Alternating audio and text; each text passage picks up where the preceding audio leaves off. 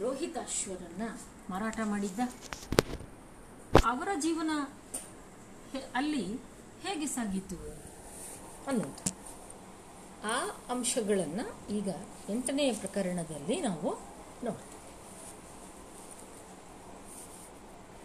ಇಂತು ನೃಪನು ಇತ್ತ ದಿವಸಂ ಕಳೆಯುತ್ತಿರಲು, ಅತ್ತಲು, ಅಂತು ಅವರನ್ನು ಒತ್ತಿಟ್ಟ ಮನೆಯನು ಏವೊಗಳ್ವೆನು ಅದು ತಿಂತಿಣಿಯ ಸೂನೆಗಾರರ ನಿಳಯ ರಕ್ಕಸಿಯ ಮಾಡ, ಹಾವಿನ ಹೇಳಿಗೆ, ಅಂತಕನ ನಗರ, ಮೃತ್ಯುವಿನ ಬಲು ಬಾಣಸದ ಹಂತಿ, ಮಾರಿಯ ಮೂರಿ, ಆಟದ ಎಡೆ ಎಂಬಾಗ, ಎಂತು ಜೀವಿಪರು ಅಕಟ ಮನೆಯವರ ದುರ್ಧರದೊಳ್ ಅವನಿಪನ ಸತಿ ಪುತ್ರರು. ಹರಿಶ್ಚಂದ್ರನ ಹೆಂಡತಿಯಾದ ಚಂದ್ರಮತಿ ಮತ್ತು ಮಗ ರೋಹಿತಾಶ್ವ ಈ ಬ್ರಾಹ್ಮಣನ ಮನೆಯಲ್ಲಿ ಹೇಗೆ ಬದುಕ್ತಾ ಇದ್ದಾರೆ ಅನ್ನೋದನ್ನು ಒಂದನೇ ಪದ್ಯದಲ್ಲಿ ಕವಿ ವರ್ಣಿಸ್ತಾ ಇದ್ದಾನೆ. ಇಂತು ನೃಪನು ಇತ್ತ ದಿವಸಂ ಕಳೆಯುತ್ತಿರಲು. ನಾವು ನೋಡಿದ್ವಿ ಹಿಂದಿನ ಪ್ರಸಂಗದಲ್ಲಿ ಹೇಗೆ ಹರಿಶ್ಚಂದ್ರ ತನ್ನನ್ನು ವೀರಬಾಹುಕನಿಗೆ ಮಾರ್ಕೊಂಡ? ವೀರಬಾಹುಕ ಅವನಿಗೆ ಸ್ಮಶಾನವನ್ನು ಕಾಯುವ ಒಂದು ಕೆಲಸವನ್ನು ಕೊಟ್ಟ. ಈ ಸ್ಮಶಾನವನ್ನು ಕಾಯುವುದಕ್ಕಾಗಿ ಆ ಸ್ಮಶಾನದಲ್ಲೇ ಒಂದು ಗುಡಿಸಲನ್ನು ಕಟ್ಕೊಂಡು, ಆ ಭೂಮಿಯೇ ತನ್ನ ಅಯೋಧ್ಯ ಅಂತ ತಿಳ್ಕೊಂಡು ತನ್ನ ಕರ್ತವ್ಯವನ್ನು ಪ್ರಾಮಾಣಿಕವಾಗಿ ಹರಿಶ್ಚಂದ್ರ ನಿರ್ವಹಿಸುತ್ತಾ ಕಾಲ ಕಳೀತಾ ಇದ್ದಾನೆ. ಈ ಕಡೆ ಇವರು ಹೇಗಿದ್ದಾರೆ? ಅವರನ್ನು ಒತ್ತಿಟ್ಟ ಮನೆ. ರಾಘವಾಂಕ ಅತ್ಯಂತ ವ್ಯಂಗ್ಯವಾಗಿ ಹೇಳ್ತಾನೆ. ಅವರನ್ನು ಒತ್ತಿಟ್ಟ ಮನೆ. ಅವರನ್ನು ಅಂದರೆ ಚಂದ್ರಮತಿ ಮತ್ತು ರೋಹಿತಾಶ್ವರನ್ನ. ಒತ್ತಿಟ್ಟ ಮನೆ. ಒತ್ತಿಟ್ಟ ಮನೆ.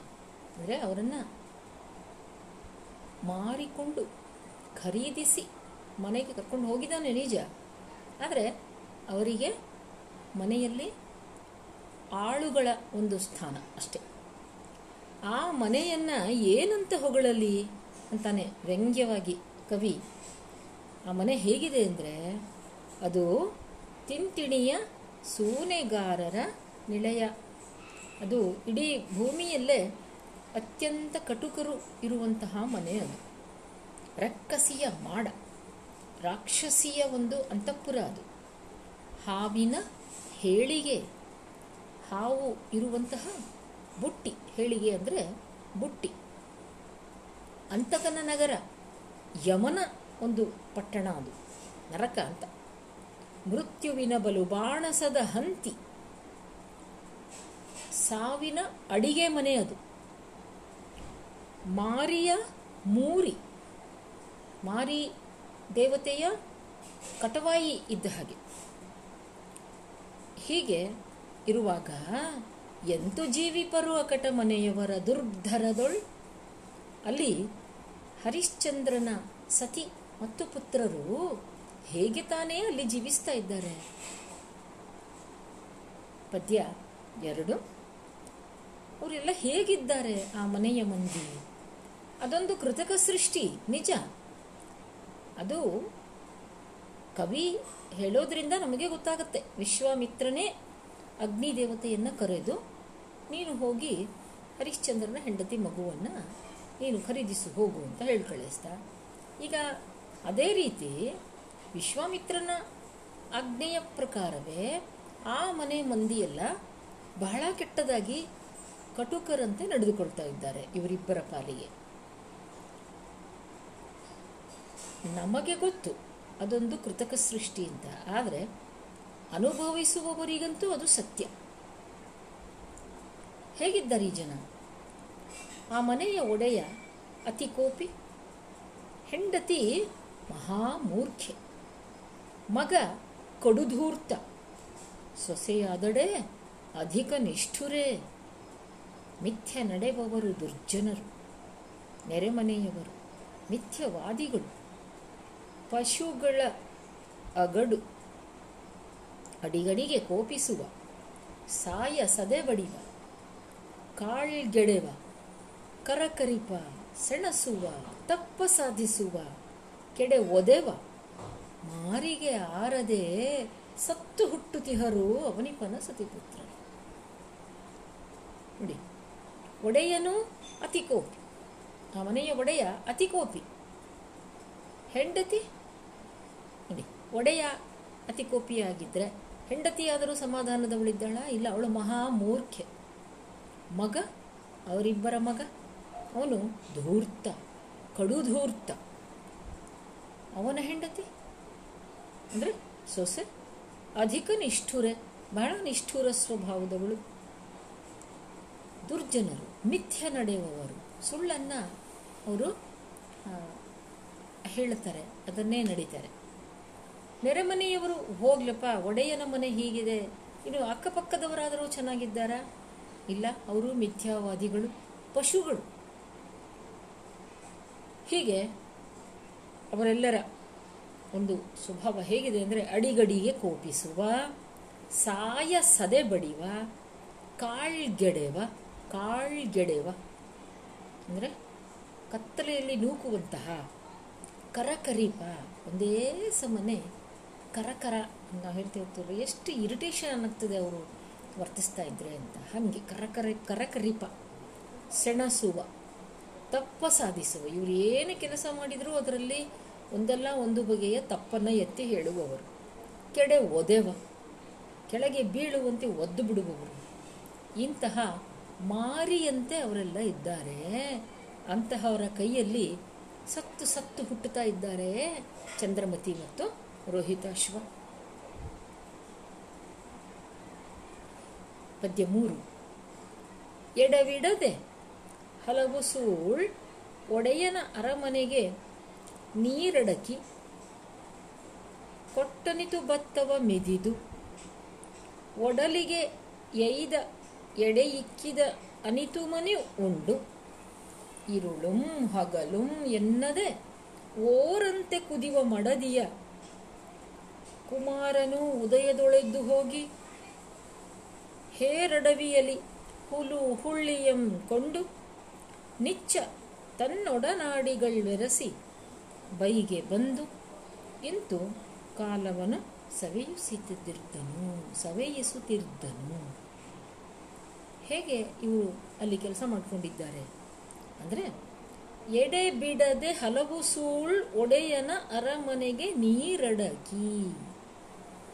ಚಂದ್ರಮತಿ ಎಡೆ ಬಿಡದೆ ನಿರಂತರವಾಗಿ ಹಲವು ಬಾರಿ, ಹಲವು ಸೂಳ್ ಬಾರಿ ಅಂತ, ಹಲವು ಸಲ ಆ ತನ್ನ ಒಡೆಯನ ಮನೆಗೆ ನೀರಡಕಿ, ನೀರನ್ನು ಹೊತ್ತು ತಂದು ಅವಳು ಹಾಕ್ತಾ ಇದ್ದಾಳೆ. ಆಮೇಲೆ, ಕೊಟ್ಟನಿತು ಭತ್ತವ ಮಿದಿದು. ದಿನವೂ ಅವಳಿಗೆ ಭತ್ತವನ್ನು ಕೊಟ್ಟಲಿಕ್ಕೆ ಕೊಡ್ತಾ ಇದ್ದಾರೆ. ಅದನ್ನು ಮಿದಿದು, ಕೊಟ್ಟಿ. ಒಡಲಿಗೆ ಎಯ್ದು ಎಡೆಯಿಕ್ಕಿದ ಅನಿತುಮನೆ ಉಂಡು ಅವರಾಗಿ ತಟ್ಟೆಯಲ್ಲಿ ಬಡಿ, ಬಡಿಸಿಕೊಟ್ಟಷ್ಟನ್ನ ಉಂಡು. ಇರುಳುಂ ಪಗಲುಂ ಎನ್ನದೆ ಓರಂತೆ ಕುದಿವ ಮಡದಿಯ. ಹಗಲು ರಾತ್ರಿ ಎನ್ನದೆ ಒಂದೇ ಸಮನೆ ಕಷ್ಟವನ್ನು ಚಂದ್ರಮತಿ ಅನುಭವಿಸ್ತಾ ಇದ್ದಾಳೆ. ಇನ್ನು ಕುಮಾರ, ಅವನು ಉದಯದೊಳೆದ್ದು ಹೋಗಿ ಹೇರಡವಿಯಲ್ಲಿ, ದಟ್ಟಡವಿಯಲ್ಲಿ ಹುಲ್ಲು, ಹುಳ್ಳಿಯನ್ನು ತಗೊಂಡು ಬಂದು ನಿಚ್ಚ ತನ್ನ ಜೊತೆಯವರೊಂದಿಗೆ ಮನೆಗೆ ಸಾಯಂಕಾಲವಾಗುವಾಗ ಹಿಂತಿರುಗ್ತಾನೆ. ಹೀಗೆ ಅವರು ಕಾಲವನ್ನು ತಳ್ಳುತ್ತಾ ಇದ್ದಾರೆ. ಪದ್ಯ ನಾಲ್ಕು. ಓರಂತೆ ತಲ್ಲಣಿಸಿ ಹೆದರಿ ಕಣ್ಗೆಟ್ಟು ಓಡಬಾರದು, ಇರಬಾರದು. ಉರೆ ಸಾಯಬಾರದು, ಬದುಕಬಾರದು ಎಂಬಂತೆ ತನ್ನೊಡಲಿಂಗೆ ಬಪ್ಪ ದುಃಖಗಳಿಗೆ ಸಾಕ್ಷಿಯಾಗಿ ಧಾರಿಣಿಯೊಳು ಅವನಿಪನ ಸತ್ಯ ಸಲ್ಲಬೇಹುದು ಎಂಬ ಆರೈಕೆ ಬಿಡಿದು ನಡೆಯುತ್ತಿಪ್ಪ ನಾರಿಯ ಕುಮಾರಂಗೆ ಬಂದ ಸಂಕಟದ ಸಂವರಣೆಯನ್ನು ಅದಾವ ಜೀವರು ಕೇಳುವರು. ಹೀಗೆ ಇಬ್ಬರು ಕೆಲಸ ಮಾಡಿಕೊಂಡು ಏನೋ ಅವರು ತಿನ್ನಲಿಕ್ಕೆ ಕೊಟ್ಟದ್ದಷ್ಟರಲ್ಲೇ ಹೊಟ್ಟೆ ತುಂಬಿಸ್ಕೊಂಡು ಹಗಲು, ರಾತ್ರಿ ದುಡಿತಾ ಕಾಲ ಕಳೀತಾ ಇದ್ರು. ಆದರೆ ಹಾಗೆ ಜೀವನ ಹೋಗಲಿಲ್ಲ. ಅಲ್ಲೊಂದು ಘಟನೆ ನಡೆಯಿತು. ಓರಂತೆ ತಲ್ಲಣಿಸಿ ಹೆದರಿ ಕೆಟ್ಟು ಕಣ್ಗೆಟ್ಟು ಅವರು ಕೊಡುವ ಕಾಟಕ್ಕೆ ಆತಂಕಪಟ್ಟು ತಲ್ಲಣಿಸಿ, ಹೆದರಿ, ಕಣ್ಗೆಟ್ಟು, ಕಂಗೆಟ್ಟು, ಅಂದರೆ ಸಾಕಾಗಿ ಓಡಿ ಹೋಗಿ ಬಿಡಬೇಕು ಅನ್ನಿಸುವಂತಹ ಪರಿಸರ. ಆದರೆ ಓಡಬಾರದು ಓಡ್ಲಿಕ್ಕಾಗುವುದಿಲ್ಲ ಇರಬಾರದು ಇರಲಿಕ್ಕಾಗುವುದಿಲ್ಲ ಸಾಯಲಿಕ್ಕೂ ಆಗೋದಿಲ್ಲ. ಸಾಯಬಾರದು, ಬದುಕಬಾರದು, ಬದುಕಲೂ ಬಾರದು, ಸಾಯಲೂ ಬಾರದು. ಹೀಗೆ ಇಂತಹ ಒಂದು ಧರ್ಮ ಸಂಕಷ್ಟದ ಸ್ಥಿತಿಗೆ ಸಿಕ್ಕಾಕ್ಕೊಂಡು ತನ್ನೊಡಲಿಂಗೆ ಬಪ್ಪ ದುಃಖಗಳಿಗೆ ಸಾಕ್ಷಿಯಾಗಿ ತನಗೆ ಬರ್ತಾ ಇದ್ದಂತಹ ಆ ಎಲ್ಲ ಬಗೆಯ ದುಃಖಗಳಿಗೆ ಸಾಕ್ಷಿಯಾಗಿ ಚಂದ್ರಮತಿ ಬಾಳ್ತಾ ಇದ್ದಾಳೆ. ಈ ಎಲ್ಲ ದುಃಖಗಳಿಗೆ ಆಧಾರವಾಗಿ ಇರುವಂತಹ ಧೈರ್ಯ ಯಾವುದು ಅಂದರೆ ಹರಿಶ್ಚಂದ್ರನ ಸತ್ಯ ಸಲ್ಲಬೇಕು. ಈ ಭೂಮಿಯಲ್ಲಿ ಅವನು ಪಾಲಿಸ್ತಾ ಇರುವಂತಹ ಸತ್ಯದ ವ್ರತ ಅದು ಯಶಸ್ವಿಯಾಗಬೇಕು ಅಂತ. ಅದಕ್ಕಾಗಿ ಇದೆಲ್ಲವನ್ನೂ ಸಹಿಸಿಕೊಂಡು ಚಂದ್ರಮತಿ ಬಾಳ್ತಾ ಇದ್ದಾಳೆ.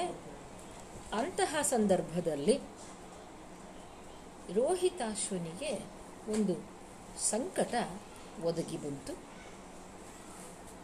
ಪದ್ಯ. ಐದು. ಏನಿದು ಸಂಕಟ? ಎಂದಿನಂತೆ ಉದಯ ಕಾಲದೊಳು ಎದ್ದು ಹುಲು ಹುಳ್ಳಿಗೆಂದು ಅರಣ್ಯಕ್ಕೆ ನಡೆದು ಅಲ್ಲಲ್ಲಿ ಹೋಗಿ ಹಲವಂದದ ಅಡುಗಬ್ಬನು ಆಯ್ದು ಒಟ್ಟಿ ಹೊರೆಗಟ್ಟಿ ಹೊತ್ತ ಓರಗೆಯ ಮಕ್ಕಳೊಡನೆ ನಿಂದು ಮಧ್ಯಾಹ್ನದ ಉರಿ ಬಿಸಿಲೊಳು ಎದೆಬಿರಿಯೇ ಜವಗುಂದಿ ತಲೆ ಕುಸಿದು ನಡೆಗೆಟ್ಟು ಬಾಯಾರಿ ಹಣೆಯಿಂದ ಬೆಮರುಗೆ ನೆತ್ತಿ ಹೊತ್ತಿ ತೇಂಕುತ್ತ ಹರಿತಪ್ಪಾಗಳ್ ಏವಗಳ್ವೇನು ರೋಹಿತಾಶ್ವನ ಕಥೆ ಏನು ಅಂದರೆ ಎಂದಿನಂತೆ, ಒಂದು ದಿನ ಎಂದಿನಂತೆ ಉದಯ ಕಾಲದಲ್ಲಿ ಎದ್ದಿದ್ದಾನೆ. ಹುಲು ಹುಳ್ಳಿಗಾಗಿ ಅರಣ್ಯಕ್ಕೆ ಹೊರಟಿದ್ದಾನೆ. ಹುಲು ಹುಳ್ಳಿ ಅಂದರೆ ಕಟ್ಟಿಗೆಯನ್ನು ತರುವುದಕ್ಕಾಗಿ. ಅರಣ್ಯಕ್ಕೆ ಹೋಗಿದ್ದಾನೆ. ಅಲ್ಲಿ ನಾನಾ ಬಗೆಯ ಅಡುಗೆ ಮಾಡುವುದಕ್ಕೆ ಅನುಕೂಲವಾಗುವಂತಹ ಕಟ್ಟಿಗೆಯನ್ನು. ಆಯ್ದು ಅದನ್ನು ಹೊರೆಯನ್ನಾಗಿ ಮಾಡಿ ಕಟ್ಟಿಟ್ಟು ಹೊತ್ಕೊಂಡು ತನ್ನ ಓರಗೆಯ ಮಕ್ಕಳು ನಿಂದು ಮಧ್ಯಾಹ್ನದ ಉರಿ ಬಿಸಿಲಲ್ಲಿ ಎದೆ ಬಿರಿಯೆ, ಶಕ್ತಿ ಕುಂದಿ ತಲೆ ಕುಸಿದು ನಡೆಯುವುದು ದಾರಿ ತಪ್ಪಿ ಬಾಯಿ ಒಣಗಿ ಹಣೆಯಿಂದ ಬೆವರು ಒಂದೇ ಸಮನೆ ಹರಿತಾ ಇದೆ. ನೆತ್ತಿ ಕೂಡ ಕಾದು ಬಿಟ್ಟಿದೆ. ಆಯಾಸ ಪಡುತ್ತಾ ಅವನು ಬರ್ತಾ ಇದ್ದಾನೆ. ಆಗ ಏನಾಯಿತು? ಪದ್ಯ ಆರು. ಕೆಲದ ಮೆಳೆಯೊತ್ತಿನ ಒಳಗಿದ್ದ ಹುತ್ತಿನುಳು ನಳನಳಿಸಿ ಕೋಮಲತೆಯಿಂ ಕೊಬ್ಬಿ ಕೊನೆವಾಯಿದ ಕಂಗಳ, ಕಂಗಳವಟ್ಟು ಬೆಳೆದ ಎಳೆಯ ದರ್ಭೆಯಂ ಕಂಡು ಹಾರೈಸಿ ನಾನಿದನ್ನೆಲ್ಲವ ಗಳಗಳನೆ ಕೊಯ್ದುಕೊಂಡು ಎಯ್ದು ಇತ್ತಡೆ, ಎನ್ನ ಒಡೆಯ ಮುಳಿಯದಿಹನು ಎಂಬ ಆಸೆಯಿಂದ ಹೊರೆಯನ್ನು ಇಳುಹಿ, ಮತ್ತೆ ಎಳಸಿ ಕುಡುಗೋಲ್ವಿಡಿದು ಸಾರ್ಧನು ಅಸ್ತಾರ್ದ್ರಿಯ ಸಾರ್ಧ ಮಾರ್ತಾಂಡನಂತೆ. ಉರಿಬಿಸಿಲಲ್ಲಿ ನೆತ್ತಿ ಕಾದಿದೆ ನಿಶಕ್ತನಾಗಿದ್ದಾನೆ ಆಯಾಸವಾಗಿದೆ, ಬೆವರು ಹರಿತಾ ಇದೆ. ಅಂತಹ ಸಂದರ್ಭದಲ್ಲೂ ಕೂಡ ನೆತ್ತಿಯ ಮೇಲೆ ಹೊರೆ ಇದೆ, ಕಟ್ಟಿಗೆಯ ಹೊರೆ ಇದೆ. ಅದನ್ನೆಲ್ಲ ಹೊತ್ತುಕೊಂಡು ಹೊರಟಿದ್ದಾನೆ.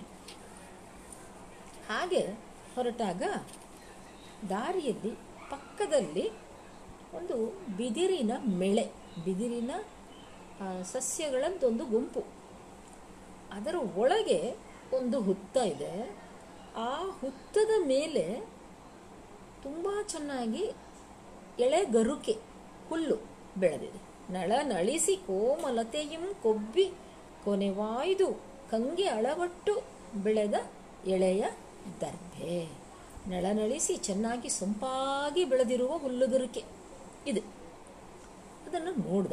ಅದನ್ನು ನೋಡಿ ಅವನಿಗೇನು ಅನ್ನಿಸ್ತು ಅಂದರೆ, ನಾನು ಇದನ್ನೆಲ್ಲ ಕೊಯ್ದು ತಕೊಂಡು ಹೋಗಿ ಕೊಟ್ಟರೆ ಆಗ ನನ್ನೊಡನಿಗೆ ಸಂತೋಷವಾದೀತು. ಅವನು ಯಾವಾಗಲೂ ಮಾಡುವಂತೆ ಸಿಟ್ಟು ಮಾಡಲಿಕ್ಕಿಲ್ಲ ನನ್ನ ಮೇಲೆ ಅಂತ ಆಸೆಯಿಂದ ತಾನು ಹೊತ್ತ ಕಟ್ಟಿಗೆಯ ಹೊರೆಯನ್ನು ಇಳಿಸಿದ. ಇಳಿಸಿ ಕೈಯಲ್ಲಿ ಕುಡುಗೋಲನ್ನು ಹಿಡಿದುಕೊಂಡು ಆ ಕಡೆಗೆ ಹೊರಟ. ಆ ಕಡೆಗೆ ಅವನು ಹೇಗೆ ಹೊರಟ ಅಂದರೆ ಮುಳುಗುವ ಸೂರ್ಯನಂತೆ ಅಂತ. ಅಂದರೆ ಅಲ್ಲಿಯೇ ಒಂದು ದುರಂತವನ್ನು ಸೂಚಿಸ್ತಾನೆ ಕವಿ. ಪದ್ಯ ಏಳು. ಹೊದೆಗಡಿದು ಹತ್ತಿ ಹುತ್ತನು, ಸುತ್ತಿದ ಎಳಹುಲ್ಲ ಹೊದರ ಹಿಡಿದು, ಅಡಸಿ ಬಿಡದೆ ಅರಿದು ಸೆಳೆಯಲ್, ಕೈಯ ಹದರನು ಒಡೆಗಚ್ಚಿ ಜಡಿಯುತ್ತ ಭೋಂಕನೆ ಬಂದ ರೌದ್ರ ಸರ್ಪನನು ಕಂಡು ಹೆದರಿ, ಹವ್ವನೆ ಹಾರಿ, ಹಾ ಎಂದು ಕೈಕಾಲ ಕೆದರಿ, ತಲೆ ಕೆಳಗಾಗಿ ಕೆಡೆದನು ಅಕಟಕಟ. ಮದ ಮುದಿತ ರಾಹುಗ್ರಸ್ತವಾದ ತರುಣೇಂದು ಬಿಂಬಂ ನೆಲಕ್ಕೆ ಬೀಳ್ಬಂದದೆ ಬಿದಿರಿನ ಬೆಳೆಯಲ್ಲಿ ಇದ್ದಂಥ ಹುತ್ತ ಅದರ ಮೇಲೆ ಬೆಳೆದಿರುವ ಸೊಂಪಾಗಿ ನಳನಳಿಸಿ ಬೆಳೆದಿರುವ ಹುಲ್ಲನ್ನು ಕೊಯ್ಯಲಿಕ್ಕಾಗಿ ಕೈಯಲ್ಲಿ ಕುಡುಗೋಲನ್ನು ಹಿಡಿದು ಅಕ್ಕಪಕ್ಕದ ಹೋಗಲಿಕ್ಕೆ ಸ್ಥಳವನ್ನು ಮಾಡಿಕೊಂಡ ಹೊದೆ ಗಡಿಯಿದು ಅಕ್ಕಪಕ್ಕದ ಬಿ ಬಿದಿರಿನ ಆ ಕೋಲುಗಳನ್ನು ಕತ್ತರಿಸಿ ಹುತ್ತವನ್ನು ಹತ್ತಿದ. ಸುತ್ತಿದ ಎಳಹುಲ್ಲನ್ನು ಹೀಗೆ ಅವುಗಳನ್ನು ಆವರಿಸಿ ಹಿಡಿದು ಬುಡದಿಂದ ಅದನ್ನು ಕತ್ತರಿಸಿ ಸೆಳೆದ. ಸೆಳೆಯಲ್ ಆಗ ಏನಾಯಿತು? ಆ ಹುಲ್ಲಿನ ಕಟ್ಟಿನ ಜೊತೆಗೆ ಅವನ ಮಣಿಕಟ್ಟು, ಅವನ ಕೈಯ ಮಣಿಕಟ್ಟಿಗೆ ಜೋರಾಗಿ ಒಂದು ಹಾವು ಕಚ್ಚಿತು ಮತ್ತು ಆ ಹುಲ್ಲಿನ ಜೊತೆಗೇ ಅದು ಬಂತು. ಭೋಂಕನೆ ಬಂತು. ಇದ್ದಕ್ಕಿದ್ದಂತೆ ಬಂತು. ಅದನ್ನು ಅವನು ನಿರೀಕ್ಷಿಸಿರಲಿಲ್ಲ ಅಲ್ಲಿ. ಅದರ ಅದೊಂದು ಹುತ್ತ ಅಂತ ಹೇಳುವಾಗಲೇ ಅನುಮಾನ ಮೂಡ್ತದೆ ಓದುಗರಿಗೆ. ಆದರೆ ಆ ಹುಡುಗನಿಗೆ ಅದರ ಅರಿವಿಲ್ಲ. ಹಾಗಾಗಿ ಭೋಂಕನೆ ಬಂದ ರೌದ್ರ ಸರ್ಪವನ್ನು ಕಂಡು. ಒಮ್ಮೆಲೆ ಅದು ಬಂದು ಅವನ ಮುಂಗೈಯನ್ನು ಕಚ್ಚಿತು, ಹೆದರಿದ ಹೂವನೆ ಹಾರಿದ, ಹಾ ಎಂದು ಕೈಕಾಲು ಕೆದರಿ, ಕೈಕಾಲನ್ನು ಚೆಲ್ಲಿ ಆ ಹುತ್ತದ ಮೇಲಿನಿಂದ ಬಿದ್ದ, ತಲೆ ಕೆಳಗಾಗಿ ಬಿದ್ದ. ಹೇಗೆ ಬಿದ್ದ ಅಂದರೆ, ಅಕಟಕಟ ಮದ ಮುದಿತ ರಾಹುಗ್ರಸ್ತವಾದ ರಾಹುವಿನಿಂದ ಗ್ರಹಿಸಲ್ಪಟ್ಟ ಗ್ರಹಣದ ಸಮಯ. ರಾಹುವಿನಿಂದ ಹಿಡಿಯಲ್ಪಟ್ಟ ಚಂದ್ರಬಿಂಬದ ಹಾಗೆ, ಎಳೆಯ ಚಂದ್ರಬಿಂಬದ ಹಾಗೆ ನೆಲಕ್ಕೆ ಬಿದ್ದ. ಪದ್ಯ ಎಂಟು.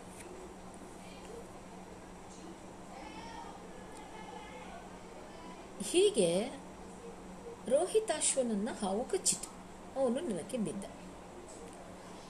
ಇದನ್ನ ಜೊತೆಗಿದ್ದ ಹುಡುಗರು ನೋಡಿದ್ರ? ನೋಡಿದ್ರು. ಹೊತ್ತಿನಿಂ ಫಣಿ ವೆರಸಿ ಕೆಡೆಯೇ ಕಂಡು ಒಡನಿರ್ದ ಜತ್ತ ಕಂಗಳು ಹೆದರಿ ಬಿಟ್ಟ ಬಿಟ್ಟೋಡಿ ಹೋದರು. ಹುತ್ತದಿಂದ ಕೈಗೆ ಸುತ್ತಿದ, ಕಚ್ಚಿದ ಹಾವಿನ ಜೊತೆಗೆ ಬಿದ್ದ ರೋಹಿತಾಶ್ವ, ಅದನ್ನು ನೋಡಿ ಜೊತೆಗಿದ್ದ ಜತ್ತ ಕಂಗಳು ಅಂದರೆ ಹಿಂಸಕರು. ಅವನನ್ನು ಬಿಡಿಸಲಿಕ್ಕೆ ಬರಲಿಲ್ಲ. ಅವರು ಆ ಹಾವಿಗೆ ಹೆದರಿ ಓಡಿ ಹೋದರು. ಈ ಕಡೆ ಈ ಮಗು ತಾಯಿಗೆ ಹಲುಬಿ, ತಂದೆಯ ಕರೆದು ದೆಸೆ ದೆಸೆಗೆ ಬಾಯ ಬಿಟ್ಟು ನೆತ್ತಿಗೇರಿದ ವಿಷದ ಕೈಯಿಂದ ಮಡಿದನು.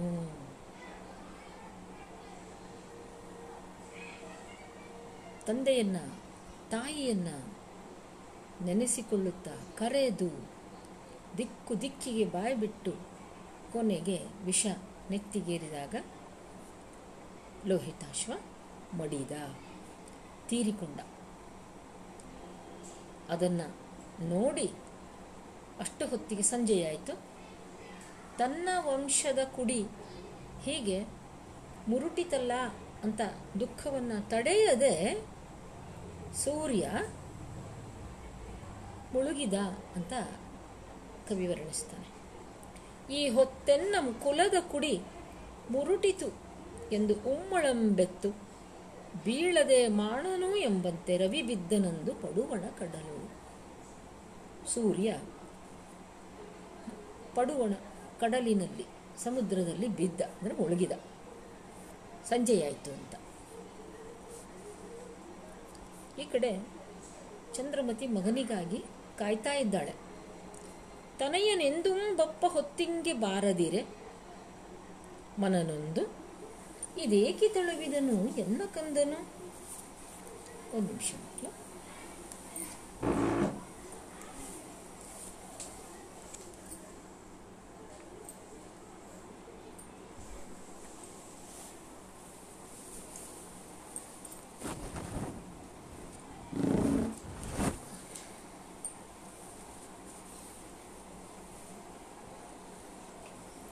ತನಯನೆಂದೂ ಬಪ್ಪ ಹೊತ್ತಿಂಗೆ ಬಾರದಿರೆ. ಮನನೊಂದು, ಇದೇಕೆ ತಳವಿದನು? ಎನ್ನ ಕಂದನು? ಎಂದೆನುತ ಸುಯ್ಯುತ್ತ, ಮರುಗುತ್ತ, ಬಸುರಂ ಹೊಸೆದು, ಕೊನೆ ಬೆರಳ ಮುರಿದು ಕುಳಿತ, ತನುವ ಮರೆದು ಅಡಿಗಡಿಗೆ ಹೊರಗನಾಲಿಸಿ ಮತ್ತೆ ಮನೆಯೊಡತಿಗಂಜಿ ಕೆಲಸವನ್ನು ಮಾಡುತ್ತಿಪ್ಪ, ವನಿತೆಗೆ ಆದ ಆಪತ್ತನು ಆಲಿಸದೆ ಕೆಟ್ಟು ದಟ್ಟಿಸುವರು ಅದನ್ನೇ ನಿಮ್ಮನು ಸಂಜೆಯಾಯಿತು ಪ್ರತಿದಿನವೂ ಸಂಜೆಯ ಹೊತ್ತಿಗೆ ಬಂದು ಬಿಡ್ತಿದ್ದ ಮಗ. ಆದರೆ ಇವತ್ತು ಯಾಕೋ ಬರ್ತಾ ಇಲ್ಲ. ಎಂದೂ ಬಪ್ಪ ಹೊತ್ತಿಂಗೆ ಬಾರದಿರೆ. ಮನನೊಂದು ಗಾಬರಿಯಾಯಿತು ಅವಳಿಗೆ. ಇದೇಕೆ ಎನ್ನ ಕಂದನ್? ತಳುವಿದನು ಯಾಕೆ ತಡ ಮಾಡಿದ?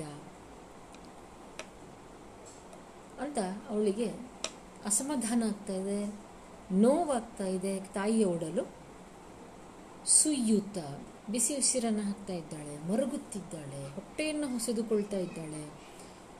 ಬೆರಳುಗಳನ್ನು, ಗಾಬರಿಯಲ್ಲಿ ಬೆರಳುಗಳನ್ನು ಹೀಗೆ ಮುರಿದುಕೊಳ್ತಾ ಇದ್ದಾಳೆ. ಮೈ ಮರಿತಾ ಇದ್ದಾಳೆ. ಅಡಿಗಡಿಗೆ ಬಂದೇನೋ ಅಂತ ಹೊರಗೆ ನೋಡ್ತಾಳೆ. ಮತ್ತೆ ಮನೆಯ ಒಡತಿಯ ಬಾಯಿಗೆ ಹೆದರಿ ಮತ್ತೆ ಕೆಲಸವನ್ನು ಮುಂದುವರಿಸ್ತಾಳೆ. ಹೀಗೆ ಅವಳು ಒದ್ದಾಡ್ತಾ ಇದ್ದಾಳೆ. ಆದರೆ ಅವಳು ಯಾಕೆ ಹೀಗೆ ಮಾಡ್ತಾ ಇದ್ದಾಳೆ ಅಂತ ಕೂಡ ವಿಚಾರಿಸದೆ ಮತ್ತೂ ಅವಳನ್ನು ಮನೆ ಮುಂದೆ ಹಿಂಸಿಸ್ತಾ ಇದ್ದಾರೆ. ಪದ್ಯ ಹತ್ತು. ಒಳಗುಡಿದ ನಾರಾಚದ ಏರಿ ನಂದದಿ ಹೊರಗ ಬಳಸದೆ ಒಳಗೊಳಗೆ ಏಗುವ ಆವಗೆಯ ಶಿಖಿಯಂತೆ.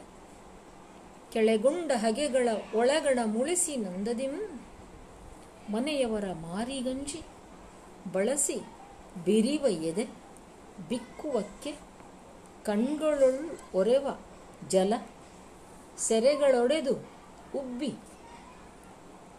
ಬಿಗಿದು ಗಂಟಲಿನ ಮುಕ್ಕುಳಿಸುದ, ಮುಕ್ಕಳಿಸಿದಕ್ಕೆ ಗಳ ಎಸೆವ ಸತಿಯ ಅಳಲು ಸೀಗೆಯೊಳಗಣ ಬಾಳೆಗೆ ಎಣೆಯಾದುದು. ಚಂದ್ರಮತಿ ತುಂಬ ದುಃಖಿಸ್ತಾ ಇದ್ದಾಳೆ, ಮಗ. ಬರುವುದು ತಡವಾದಂತಿಲ್ಲ. ಹೇಗಿದೆ ಅಂದರೆ, ಅವಳ ನೋವು ಒಳಗೆ ಉಡಿದ ನಾರಾಚದ ಏರಿನಂದದಿ. ನಾರಾಚ ಅಂದರೆ ಬಾಣ. ಬಾಣ ಮೈಯನ್ನು ಹೊಕ್ಕು, ಒಳಗೆ ಮುರಿದು ಬಿಟ್ಟಿದೆ ಅದರ ತುದಿ. ಆಗ ಅದು ಒಳಗೇ ಇದ್ದು ಗಾಯವನ್ನು ಮಾಡಿಬಿಟ್ಟಿದೆ. ಆ ಗಾಯ ಒಂದೇ ಸಮನೆ ನೋಯುತ್ತೆ, ಹೊರಗಡೆ ಕಾಣುವುದಿಲ್ಲ ಕಣ್ಣಿಗೆ. ಹೊರಗ ಬಳಸದೆ ಒಳಗೆ ಏಗುವ ಆವಗೆಯ ಶಿಖಿಯಂತೆ. ಕುಂಬಾರನ ಮಡಿಕೆಗಳನ್ನು ಸುಡುವುದಕ್ಕೋಸ್ಕರ ಆ ಬೆಂಕಿಯ ಮೇಲೆ ಮಡಿಕೆಗಳನ್ನು ಡಬ್ಬ ಹಾಕಿರ್ತಾನೆ ಅವನು. ಅದರ ಒಳಗೆ ಮಾತ್ರ ಆ ಬೆಂಕಿ ಒಂದೇ ಸಮ ಅದನ್ನು ಸುಡ್ತಿರ್ತದೆ. ಆ ಬಗೆಯ ಶಿಖಿಯಂತೆ. ಶಿಖಿ ಅಂದರೆ ಬೆಂಕಿ. ಆ ಕುಂಬಾರನ ಆವಗೆಯ ಶಿಖಿಯಂತೆ, ಬೆಂಕಿಯಂತೆ ಬೇಯ್ತಾ ಇದ್ದಾಳೆ ಅವಳು. ಇನ್ನು ಕೆಳಗೊಂಡ ಹಗೆಗಳ ಒಳಗಣ ಮುಳಿಸಿನಂದದಿಂ. ಅವಳ ದುಃಖ ಹೇಗಿದೆ? ಅವಳ ನೋವು ಹೇಗಿದೆ ಅಂದರೆ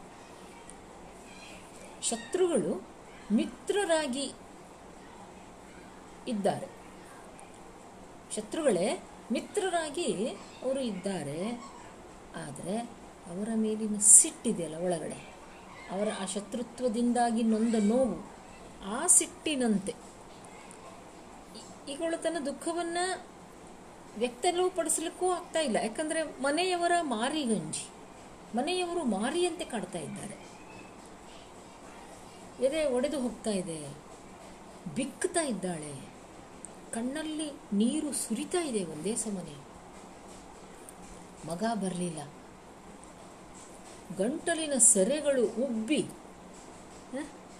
ಗಂಟಲು ಕೂಡ ಬಿ ದುಃಖದ ಆ ಬಿಕ್ಕುಗಳನ್ನು ಅದು ಗಂಟಲಿನಿಂದಲೂ ಬಿಕ್ಕುಗಳು ಬರ್ತಾ ಇವೆ. ಹೀಗೆ ಯಾರೂ ಕೇಳುವವರಿಲ್ಲ ಅವಳ ದುಃಖವನ್ನು. ಅಂತಹ ಅವಳ ಅವಸ್ಥೆ, ಚಂದ್ರಮತಿಯ ಅವಸ್ಥೆ, ಸೀಗೆಯ ಒಳಗಣ ಬಾಳೆಗೆ ಎಣೆಯಾದುದು. ಸೀಗೆ ಅಂದರೆ ಮುಳ್ಳಿನಿಂದ ತುಂಬಿದ ಸಸ್ಯ. ಆ ಸಸ್ಯಗಳ ನಡುವೆ ಬೆಳೆದ ಬಾಳೆಯ ಗಿಡದಂತಾಯಿತು ಅಂತ. ಅಂದರೆ ಆ ಮುಳ್ಳು ಆ ಬಾಳೆಯನ್ನು ಎಲೆಯನ್ನು ಅದು ಚುಚ್ಚುತ್ತಾ ಇದೆ, ನೋಯಿಸ್ತಾ ಇದೆ, ಹರಿತಾ ಇದೆ. ಹಾಗಾಯಿತು ಇವಳ ಪರಿಸ್ಥಿತಿ. ಪದ್ಯ ಹನ್ನೊಂದು. ಚಂದ್ರವತಿಗೆ ಹಲವಾರು ಕಲ್ಪನೆಗಳು, ಯೋಚನೆಗಳು ಬರ್ತಾ ಇವೆ. ಯಾಕೆ ಮಗ ಬರೋದು ತಡವಾಯಿತು? ಏನಾಯಿತು? ಅಡವಿಯಲ್ಲಿ ಏನಾಯಿತು ಅವನಿಗೆ? ಅಪವಾಯ್ತ, ಅಪಾಯವಾಯ್ತಾ ಏನಾದರೂ?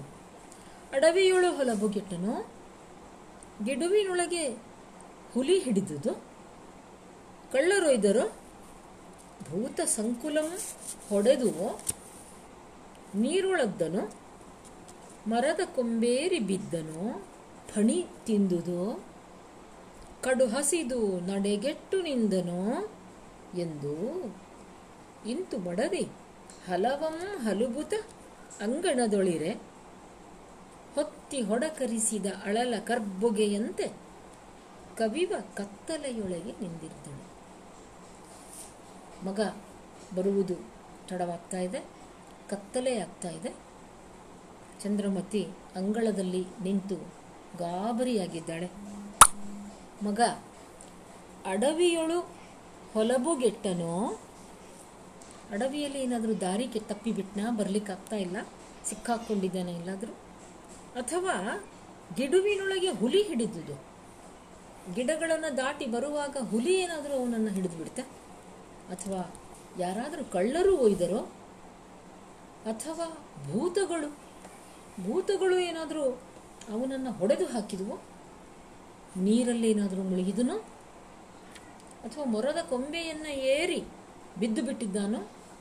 ಅಥವಾ ನೋಡಿ ತಾಯಿಯ ಕರುಳು ಹೇಗೆ ಊಹಿಸ್ತಾ ಇದೆ? ಫಣಿ. ತಿಂದುದು? ಯಾವುದಾದ್ರೂ ಹಾವು ಕಚ್ಚಿತ ಅವನನ್ನು? ಅಥವಾ ಕಡು ಹಸಿದು, ತುಂಬ ಹಸಿವಾಗಿ ನಡೆಯಲಿಕ್ಕೂ ಶಕ್ತಿಯಿಲ್ಲ ನಿಂತು ಬಿಟ್ಟಿದ್ದಾನು? ಎಂದು ಇಂತು ಮಡದಿ ಹಲವಂ ಹಲುಬುತ ಹೀಗೆ ನಾನಾ ಬಗೆಯಲ್ಲಿ ಹಲಬುತ್ತಾ ಅವಳು ನಿಂತಿದ್ದಾಳೆ. ಹೊತ್ತಿ ಹೊಡಕರಿಸಿದ ಅಳಲ ಕರ್ಬೊಗೆಯಂತೆ.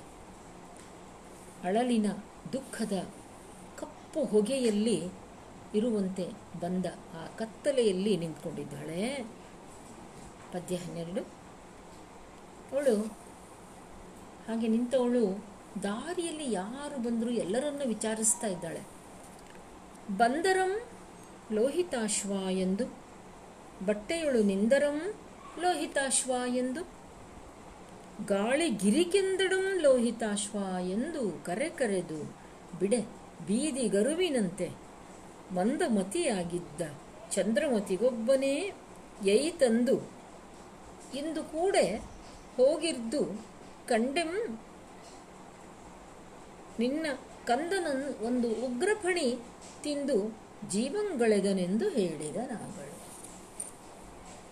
ಚಂದ್ರಮತಿ ಮನೆಯ ಅಂಗಳದಲ್ಲಿ ಕತ್ತಲೆಯಲ್ಲಿ ನಿಂತು ಬಂದರಂ ಲೋಹಿತಾಶ್ವ ಎಂದು ಯಾರು ಅಲ್ಲಿ ಬಂದರೂ ಅವರೇ ಮಗ ಅಂತ ತಿಳ್ಕೊಂಡು ಲೋಹಿತಾಶ್ವ ಅಂತ ಕೂಗ್ತಾ ಇದ್ದಾಳೆ ಬಟ್ಟೆಯೊಳು ನಿಂದರಂ ಲೋಹಿತಾಶ್ವ. ಆ ದಾರಿಯಲ್ಲಿ ಯಾರಾದರೂ ನಿಂತಿದ್ದು ಕಂಡರೂ ಅವರನ್ನ ಲೋಹಿತಾಶ್ವ ಅಂತ ಕರಿತಾ ಇದ್ದಾಳೆ ಗಾಳಿ ಗಿರಿಕೆಂದಡು ಲೋಹಿತಾಶ್ವ.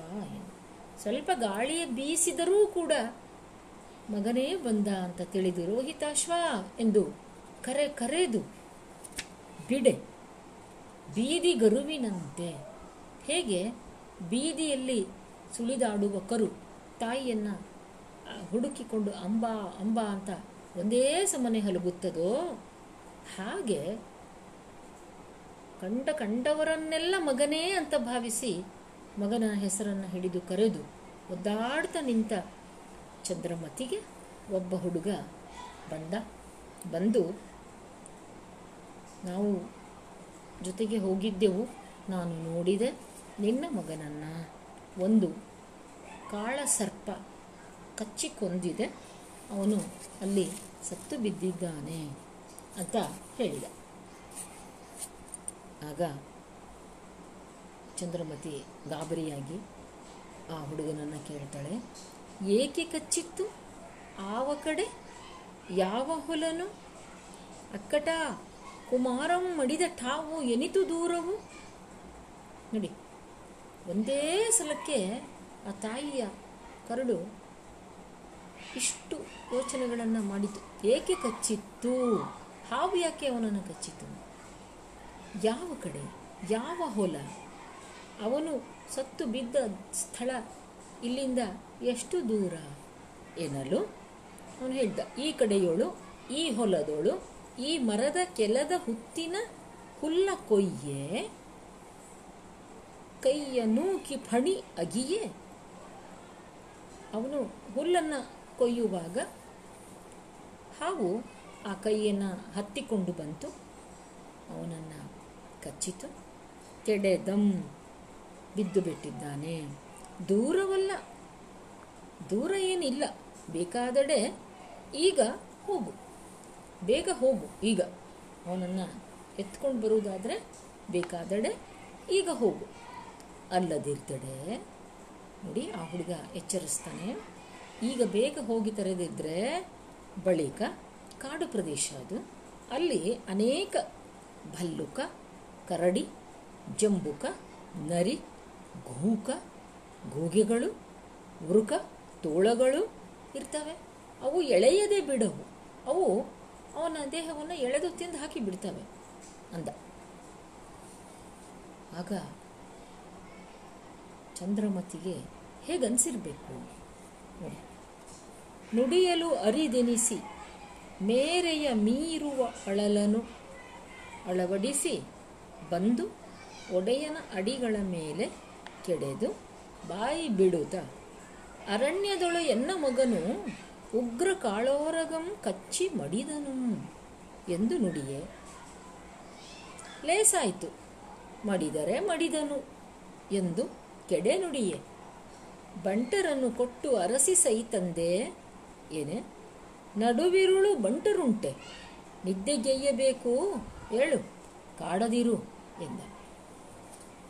ಏನು ಮಾಡಿದ್ಲು ಚಂದ್ರಮತಿ? ಮಗ ಸತ್ತಿದ್ದಾನೆ ಸತ್ತಿದ್ದಾನೆ ಅಂತ ದುಃಖ ಪಡ್ತಾ ಕೂಡುವುದಕ್ಕೂ ಪುರುಸುತ್ತಿಲ್ಲ ಅವಳ ಹತ್ರ ಇದೆ. ಯಾಕಂದರೆ ಅವನ ಶವವನ್ನು ತಗೊಂಡು ಬರ್ಬೇಕು ಅಲ್ಲಿಂದ ತರದೇ ಹೋದರೆ ಕಾಡು ಮೃಗಗಳು ಎಳ್ಕೊಂಡು ಹೋಗ್ಬಿಡ್ತವೆ.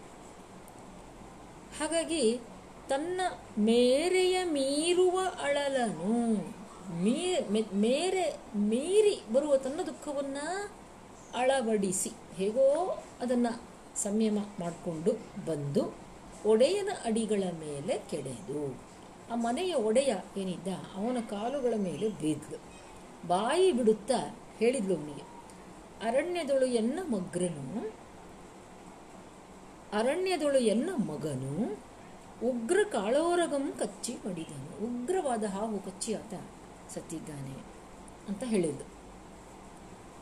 ಹೇಳಿದ್ರೆ, ಆ ಪುರುಷನ ಬಾಯಲ್ಲಿ, ಅಯ್ಯೋ ಅನ್ನುವ ಒಂದು ಮಾತು ಬರಲಿಲ್ಲ. ಮಡಿದರೆ ಮಡಿದನು. ಲೇಸಾಯಿತು ಅಂತ. ಅಂದರೆ ಎಂತಹ ಕಟುಕತನವನ್ನು ನಮ್ಮ ಜನ ತೋರಿಸ್ತಾರೆ ಅನ್ನೋದನ್ನು ಈ ಪ್ರಸಂಗದಲ್ಲಿ ನಾವು ಕಾಣ್ತೇವೆ. ಮಡಿದರೆ ಮಡಿದನು, ಲೇಸಾಯಿತು ಅಂದ. ಮಡಿದರೆ ಮಡಿದ ಅಂತ ಆಗ ಪಾಪ ಚಂದ್ರಮತಿ ಅವನು ಹಾಗಂದ್ರೂ ಮತ್ತೆ ಅವನ ಹತ್ರ ವಿನಂತಿಸ್ತಾಳೆ, ಬಂಟರನ್ನು ಕೊಟ್ಟು ಅರಸಿ ಸಹಿತಂದೆ ಆಳು ಮಕ್ಕಳನ್ನು ಕರೆಸಿ ಅವರಿಗೆ ಅವನನ್ನು ಹುಡುಕಿಕೊಂಡು ತಗೊಂಡು ಬರಲಿಕ್ಕೆ ಹೇಳಪ್ಪ ತಂದೆಯೇ ಅಂದ್ಲು. ಅದಕ್ಕೆ ನಡುವಿರುಳು ಬಂಟರುಂಟೆ ರಾತ್ರಿ ಆಗ್ತಾ ಇದೆ.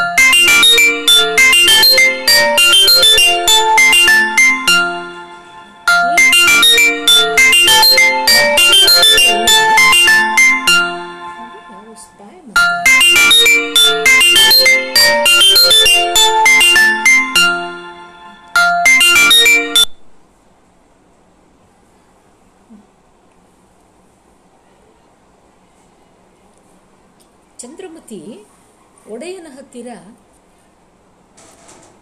ಭಿನ್ನವಿಸ್ತಾ ಇದ್ದಾಳೆ, ಮನವಿ ಮಾಡ್ಕೊಳ್ತಾ ಇದ್ದಾಳೆ. ಬಂಟರನ್ನು ಕೊಟ್ಟು ಕಳಿಸಿ, ಹುಡುಕಿಸಿ ಅವರನ್ನು ಕರೆದುಕೊಂಡು ಬರುವುದಕ್ಕೆ ಹೇಳು ತಂದೆಯೇ ಅಂತ. ಅದಕ್ಕೆ ಅವನು ಹೇಳ್ತಾನೆ ಈ ಅರ್ಧರಾತ್ರಿಯಲ್ಲಿ ಎಲ್ಲಿಯೇ ಬಂಟರು, ಎಲ್ಲಿಯ ಸೇವಕರು? ನಾನು ನಿದ್ದೆ ಮಾಡಬೇಕು, ಕಾಡಬೇಡ, ಹೇಳು, ಅಂತಾನೆ ಒಡೆಯ. ಆಗ ಚಂದ್ರಮತಿ ಅಂತಾಳೆ ನರಿಗಳು ಎಳೆಯದ ಮುನ್ನ ದಹಿಸಬೇಡವೇ ತಂದೆ, ಕರುಣಿಸು ಅಂದು. ನನ್ನ ಮಗನ ಶವವನ್ನು ನರಿಗಳು ಎಳೆದಾಡಿ ಬಿಡೋದಕ್ಕಿಂತ ಮುಂಚೆ ಅವನನ್ನು ತಂದು ನಾನು ದಹಿಸಬೇಡವೇ. ಅವನನ್ನು ನಾನು ಅವನ ಸಂಸ್ಕಾರವನ್ನು ಮಾಡಬೇಕಲ್ಲ ಅವನಿಗೆ? ಕರುಣಿಸು ಅಂದು. ಅಂಥದ್ದಕ್ಕೆ ಅವನೇನು ಉತ್ತರ ಕೊಡ್ತಾನೆ ನೋಡಿ. ದುರ್ಮರಣವಟ್ಟ ಶೂದ್ರನನ್ನು ಸಂಸ್ಕರಿಸುವವರು ಆವಲ್ಲ. ಲೋಹಿತಾಶ್ವನದು ದುರ್ಮರಣ. ಹಾವು ಕಚ್ಚಿ ಸತ್ತಿದ್ದಾನೆ ಆದ್ದರಿಂದ ಅಂತಹವನನ್ನು, ದುರ್ಮರಣಕ್ಕೆ ಒಳಗಾದ ಆ ಶೂದ್ರನನ್ನು ನಾವು ಸಂಸ್ಕಾರ ಮಾಡುವುದಿಲ್ಲ. ಎಂದೆನಲ್ಕೆ? ಅದಕ್ಕೆ ಅವಳು, ಸರಿ, ನಾನಾದರೂ ನಾನಾದಡಂ ಹೋಗಿ ಕಂಡು ಮಗನ ಉರಿಗಿತ್ತು ಬಪ್ಪೆನೇ? ಸರಿಯಪ್ಪ, ಹಾಗಾದರೆ ನಾನಾದರೂ ಹೋಗಿ ಮಗನನ್ನು ಹುಡುಕಾಡಿ ಅವನಿಗೆ ಸಂಸ್ಕಾರವನ್ನು ಮಾಡಿ ಬರ್ತೇನೆ. ಅಂದರೆ ಕೆಲಸಮಂ ಬಿಟ್ಟು ಹರಿಯದಿರ್ದುದನ್ನು ಎಯ್ದು, ಗೆಯ್ದು ಹೋಗು. ಕೆಲಸವನ್ನು ಬಿಟ್ಟು ಹೋಗಬೇಡ. ಇನ್ನೂ ಏನು ಉಳಿದಿದೆ ಕೆಲಸ ನೋಡು. ಅದಿಷ್ಟನ್ನು ಮಾಡಿ ಆಮೇಲೆ ಹೋಗು ಅಂದ್ಲು. ಅಂತ ಒಡೆಯ ಕಟುವಾಗಿ ಹೇಳಿದ. ಆಗ ಚಚ್ಚರದಿ ಮಾಡುವ ಕಜ್ಜವೆಲ್ಲವ ಮಾಡಿ ಹೊರಬಂಟಳು ಒಯ್ಯನೆ ಬೇಗ ಬೇಗ ಉಳಿದಿದ್ದ ಕೆಲಸಗಳನ್ನು ಮಾಡಿ ಮನೆ ಬಿಟ್ಟು ಹೊರಟಳು ದಟ್ಟೈಸಿ ಮಡಲಿರಿವ ಕಾಳದೊಳು. ದಟ್ಟವಾದ ಕಾಡು ಇದು. ಮಡಲಿರಿವ ಕಾಳದೊಳು ಎಲ್ಲಂದರಲ್ಲಿ ದೇಹವನ್ನು ಘಾತಿಸುವಂತಹ ಗಿಡ ಮರಗಳು ತುಂಬಿಕೊಂಡಿರ್ತಕ್ಕಂತಹ ಒಂದು ಕಾಡಿನಲ್ಲಿ ನಡುವಿರುಳು. ಆಗ್ತಾ ಇದೆ. ನಟ್ಟ ಮುಳ್ಳುಗಳನ್ನು, ಕಾಲಿಗೆ ಮುಳ್ಳುಗಳು ನಟ್ಟುತ್ತಾ ಇವೆ ಎಡಹಿದ ಕಲ್ಲ. ಅಲ್ಲಿ ಯಾವುದನ್ನೂ ಅವಳು ಗಮನಿಸ್ತಾ ಇಲ್ಲ. ಕಲ್ಲುಗಳನ್ನು ಹಾಯ್ದು ಮರ ಮುಟ್ಟನು, ಏರಿದ, ದಡನು, ಇಳಿದ ಕುಳಿಯಂ ಬಿದ್ದ ಗರಿಗಳಂ ಹಿಡಿದ ಗಿಡುವ. ಬಿಟ್ಟ ತಲೆಯಂ. ಮುಳ್ಳುಗಳು ಚುಚ್ತಾ ಇವೆ, ಕಲ್ಲುಗಳು ಅಡ್ಡಡ್ಡ ಬಂದು ಕಾಲಿಗೆ ಅಡ್ಡ ಬರ್ತಾ ಇವೆ. ಮರ ಮುಟ್ಟುಗಳು ಗೊತ್ತಾಗ್ತಾ ಇಲ್ಲ ಕತ್ತಲೆಯಲ್ಲಿ. ಅವನ್ನು ಹಾಯ್ದು ಕುಳಿ ಬಿದ್ದಲ್ಲಿ ಬಿದ್ದು, ಗಿಡಗಳನ್ನು ಹಿಡಿದುಕೊಂಡು, ಬಿಟ್ಟ ತಲೆಯಂ. ತಲೆಯನ್ನು ಅವಳ ಮುಡಿ ಕೆದರಿ ಹೋಗಿದೆ. ಬಿಚ್ಚಿದ ಉಡುಗೆಯಂ. ಉಟ್ಟ ಅವಳ ವಸ್ತ್ರ ಬಿಚ್ಚಿಕೊಳ್ತಾ ಇದೆ. ಮರೆದು ಅದೆಲ್ಲವನ್ನೂ ಲಕ್ಷಿಸದೆ ಗೋಳಿಟ್ಟು ಬಾಯ್ಬಿಟ್ಟು ಮೊರೆ ಇಡುತ್ತ ನಡೆ ತಂದು. ಹುಲು ಹೊಟ್ಟೆಯೊಳು ಬೆಳೆದ ಹೆಮ್ಮರನ ಮಲಗಿಸಿ ನಿಂದ ಹುಳ್ಳಿ ಹೊರೆಯಮ್ಮ ಕಂಡಳು. ಹಾಗೆ ಬರ್ತಾ ಇರುವಾಗ ದಾರಿಯಲ್ಲಿ ಲೋಹಿತಾಶ್ವ ಏನು ತಾನು ಹೊತ್ತಿದ್ದ ಹೊರೆಯನ್ನು ಇಳಿಸಿದ್ನಲ್ಲ, ಅದನ್ನು ನೋಡಿದ್ಲು. ಒಂದು ದೊಡ್ಡ ಮರಕ್ಕೆ ಅದನ್ನು ಹೀಗೆ ಆನಿಸಿ ಅವನು ಇಟ್ಟಿದ್ದಾನೆ. ಅದನ್ನು ನೋಡಿದ್ಲು. ಆಗ ಈ ಎಡೆಯೊಳು ಇನ್ನಿರದೆ ಮಾಡನು ಇಲ್ಲಿಯೇ ಎಲ್ಲೋ ಸಮೀಪದಲ್ಲಿ ಅವನು ಇರಬೇಕು ಎನ್ನುತ್ತಾ ಬಂದು ತಾಯಿ ಕರೆದಳು, ಮಗನೇ ಮಗನೇ ಹರಿಶ್ಚಂದ್ರರಾಯನ ಕುಮಾರ ಪೇಳು ಒಳಕೊಂಡುದಯ್ಯ ನೀನೆಲ್ಲಿದ್ದಪೆ ಮಗನೇ, ಎಲ್ಲಿದ್ದೀಯ? ಯಾವ ಸ್ಥಳದಲ್ಲಿ ಇದ್ದೀಯ? ಓ ಎಂಬುದೇನು? ಕಂದ, ಬಾಯ ಬಿಡದೆ? ನಾನು ಇಷ್ಟು ಕರೆದರೂ ನೀನು ಓ ಅನ್ನುತ್ತಾ ಇಲ್ವಲ್ಲ? ಇಲ್ಲಿ ಏನಾಗಿದೆ ತಾಯಿಯ ಒಂದು ಕರುಳು? ಮಗ ಸತ್ತಿದ್ದಾನೆ ಎನ್ನುವುದು ಕೂಡ ಕ್ಷಣ ಕಾಲಕ್ಕೆ ಆಕೆಗೆ ವಿಸ್ಮೃತಿಯಾಗಿದೆ. ನಾನು ಇಷ್ಟು ಕರೆದರೂ ನೀನು ಓ ಅನ್ನುತ್ತಾ ಇಲ್ವಲ್ಲ? ಬಾಯ ಬಿಡದೆ ಇತ್ತ ಬಾ ಎಂಬುದೇನು ಅಂತಂದೆ ಅಮ್ಮ, ಇಲ್ಲಿದ್ದೇನೆ ಬಾ ಅಂತನೂ ಹೇಳ್ತಾ ಇಲ್ವಲ್ಲಯ್ಯ ನೀನು. ಎನ್ನನು ಒಲ್ಲದಡೆ ಸಾ ಎಂಬುದೇನು ಎನ್ನನು ಒಲ್ಲದಡೆ. ನನ್ನಿಂದ ನಿನಗೆ ನೋವಾಗಿದ್ರೆ ಸಾಯಿ ಅಂತಲಾದರೂ ಹೇಳ್ತಾ ಇಲ್ವಲ್ಲಯ್ಯ ನೀನು? ಅಂತ ಅದೇ ಸುಮ್ಮನೆ ಹಂಬಲಿಸುತ್ತಾ ಇದ್ದಾಳೆ. ಆಗ ಮಗನ ದೇಹ ಆಕೆಯ ಕಣ್ಣಿಗೆ ಬಿತ್ತು. ಹೇಗಿದೆ ಆ ದೇಹ? ವಿಷದ ಹೊಗೆ ಹೊಯ್ದು ಹಸುರಾದ ಮೈ. ಅವನ ಮೈಯೆಲ್ಲ ಹಸುರಾಗಿ ಹೋಗಿದೆ ಹಾವಿನ ವಿಷಕ್ಕೆ. ಮೀರಿ ನೊರೆ ಒಸರ್ವ ಗಲ್ಲಂ. ಗಲ್ಲದ ತುಂಬೆಲ್ಲ ನೊರೆ ಬಂದುಬಿಟ್ಟಿದೆ. ಕಂದಿದ ಉಗುರುಗಳ. ಉಗುರಿನ ಬಣ್ಣವೆಲ್ಲ ಮಾಸಿಬಿಟ್ಟಿದೆ. ಎರೆದ ಎರೆದ ಅಗುರುವಿಸುವ ಕಣ್ಣು. ಎರೆದೆರೆದು ಅಗುರುವಿಸುವ ಕಣ್ಣು. ಬಿಟ್, ಕಣ್ಣನ್ನು ಹೀಗೆ ಬಿಟ್ಟಿದ್ದಾನೆ, ರೆಪ್ಪೆಗಳು ತೆರೆದುಕೊಂಡಿವೆ. ಹಾಗೆ ನೆಟ್ಟ ನೋಟದಿಂದ ನೋಡುವಂತೆ ತೆರೆದುಕೊಂಡಿರ್ತಕ್ಕಂತಹ ಕಣ್ಣುಗಳು. ಹರಿದು ಹುಲು ಹಿಡಿದ ಹರಹಿದ ಕೈಗಳು. ಹುಲ್ಲನ್ನು ಹಿಡಿಯುವುದಕ್ಕೆ ಚಾಚಿ ತೆಗೆದಿದ್ದ ಕೈಗಳು. ಉಂಬ ಹೊತ್ತು ಉಣಹಡೆಯದೆ. ಉಂಬ ಹೊತ್ತು ಉಣಹಡೆಯದೆ. ಉಣ್ಣಬೇಕಾಗಿದ್ದ ಸಮಯ ಅದು. ಆದರೆ ಉಣ್ಣುವುದಕ್ಕೆ ಆಗದೆ ಹಸಿದು ಬೆನ್ನಿಗೆ ಅಡರಿದ ಬಸೂರು ಚೆನ್ನಾಗಿ ಉಂಡು ತಿಂದು ಸುಖವಾಗಿ ಇರಬೇಕಾದ ಒಂದು ಬಾಲಕ. ಹೊಟ್ಟೆ ತುಂಬ ಉಣ್ಣುವುದಕ್ಕೂ ಆಗದೆ ಬೆನ್ನಿಗೆ ಹತ್ತಿದ ಹೊಟ್ಟೆ ಅಂತ. ಅಷ್ಟು ತೆಳ್ಳಗಾಗಿ ಹೋಗಿದೆ ಹೊಟ್ಟೆ. ಊಟವಿಲ್ಲದೆ.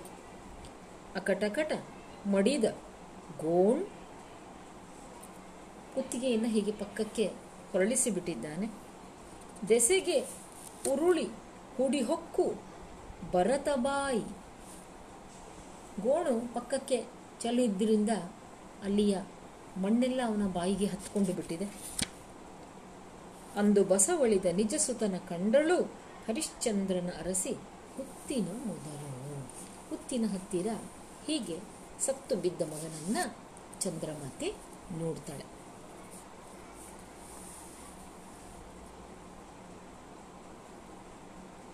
ಕಂಡ ಕಾಣ್ಕೆಯೊಳು ಶಿವ ಶಿವ, ನಿಂದ ನಿಲವಿನಲಿ, ದಿಂಡು ಗೆಡೆದಳು, ಮೇಲೆ ಹೊರಳಿದಳು. ಬಿಗಿಯಪ್ಪಿಕೊಂಡು ಹೊಟ್ಟೆಯನ್ನು ಹೊಸೆ ಹೊಸೆದು ಮೋರೆಯ ಮೇಲೆ ಮೋರೆ ಇಟ್ಟು ಓವದೆ ಒರಲಿ ಮುಂಡಾಡಿ ಮುದ್ದುಗೆಯ್ದು ಓರಂತೆ ಕರೆದು ಕರೆದು ಅಂಡಲೆದು ಲಲ್ಲೆಗರೆದು ಅತ್ತತ್ತು ಬಲವಳಿದು ಬೆಂಡಾಗಿ ಮಗನ ಶವವನ್ನ ಕಂಡ ಕಾಣ್ಕೆಯೊಳು ಶಿವ ಶಿವನಿಂದ ದಿಂಡುಗೆಡೆಗಳು ದಿಂಡುಗೆಡೆದಳು ದಪ್ಪಂತ ಕುಸಿದು ಬಿದ್ಲು. ಅವನ ದೇಹದ ಮೇಲೆ ಗಟ್ಟಿಯಾಗಿ ಅವನನ್ನು ಅಪ್ಪಿಕೊಂಡಳು. ತನ್ನ ಹೊಟ್ಟೆಯನ್ನು ಒಂದೇ ಸಮನೆ ಹೊಸೆದುಕೊಂಡಳು. ಮಗನ ಮೋರೆಯ ಮೇಲೆ ಮೋರೆ ಇಟ್ಟು ಓವದೆ ಒರಲಿ. ಮಗನ ಮುಖವನ್ನು ತನ್ನ ಮುಖಕ್ಕೆ ಒತ್ತಿಕೊಂಡು ಒಂದೇ ಸಮನೆ ಅಳ್ತಾ ಇದ್ದಾಳೆ. ಮುಂಡಾಡಿ ಮುದ್ದುಗೆಯ್ದು ಆಮೇಲೆ ಮುದ್ದು ಮಾಡ್ತಾ ಇದ್ದಾಳೆ. ನಂತರ ಕರೆದು ಕರೆದು, ಮಗನನ್ನು ಕರೆದು ಕರೆದು, ಅಂಡಲೆದು, ಲಲ್ಲೆಗರೆದು, ಅತ್ತತ್ತು ಬಲ ಒಳಿದು ಬೆಂಡಾಗಿ ಹೀಗೆ ದುಃಖವೆಲ್ಲ ವ್ಯಕ್ತಪಡಿಸಿದ ಮೇಲೆ ಅವಳಿಗೆ ಎಲ್ಲೋ ಒಂದು ಅನುಮಾನ. ಇನ್ನೂ ಜೀವ ಇದ್ದರೂ ಇರಬಹುದೇನೋ? ಜೀವವಿಕ್ಕೆ ಎಂಬ ಆಸೆಯಂ ತೇಂಕುದಾಣಂಗಳಂ ಬಗೆದಳು. ಅವನು ಇನ್ನು ಉಸಿರು ಇದ್ದರೂ ಇರಬಹುದು ಅಂತ ಅವನ ದೇಹದ ಕೆಲವು ಅಂಗಗಳನ್ನು ಪರೀಕ್ಷೆ ಮಾಡ್ತಾಳೆ ಚಂದ್ರಮತಿ ಹೇಗೆ ಪರೀಕ್ಷೆ ಮಾಡಿದ್ಲು? ಯಾವ ಯಾವ ಅಂಗಗಳ ಒಂದು ಪರೀಕ್ಷೆಯನ್ನು ಆಕೆ ಮಾಡಿ ಮಗ ಸತ್ತಿದ್ದಾನೆ ಅಂತ ಮನಸ್ಸಿಗೆ ಖಾತ್ರಿಯನ್ನು ಮಾಡಿಕೊಂಡ್ಳು. ಮುಂದೆ ಏನು ಮಾಡಿದ್ಲು ಚಂದ್ರಮತಿ ಇದನ್ನು ನಾವು ನಾಳಿನ ತರಗತಿಯಲ್ಲಿ ಮುಂದುವರಿಸೋಣ. ಅಲ್ಲಿವರೆಗೆ ಎಲ್ರಿಗೂ ನಮಸ್ಕಾರ.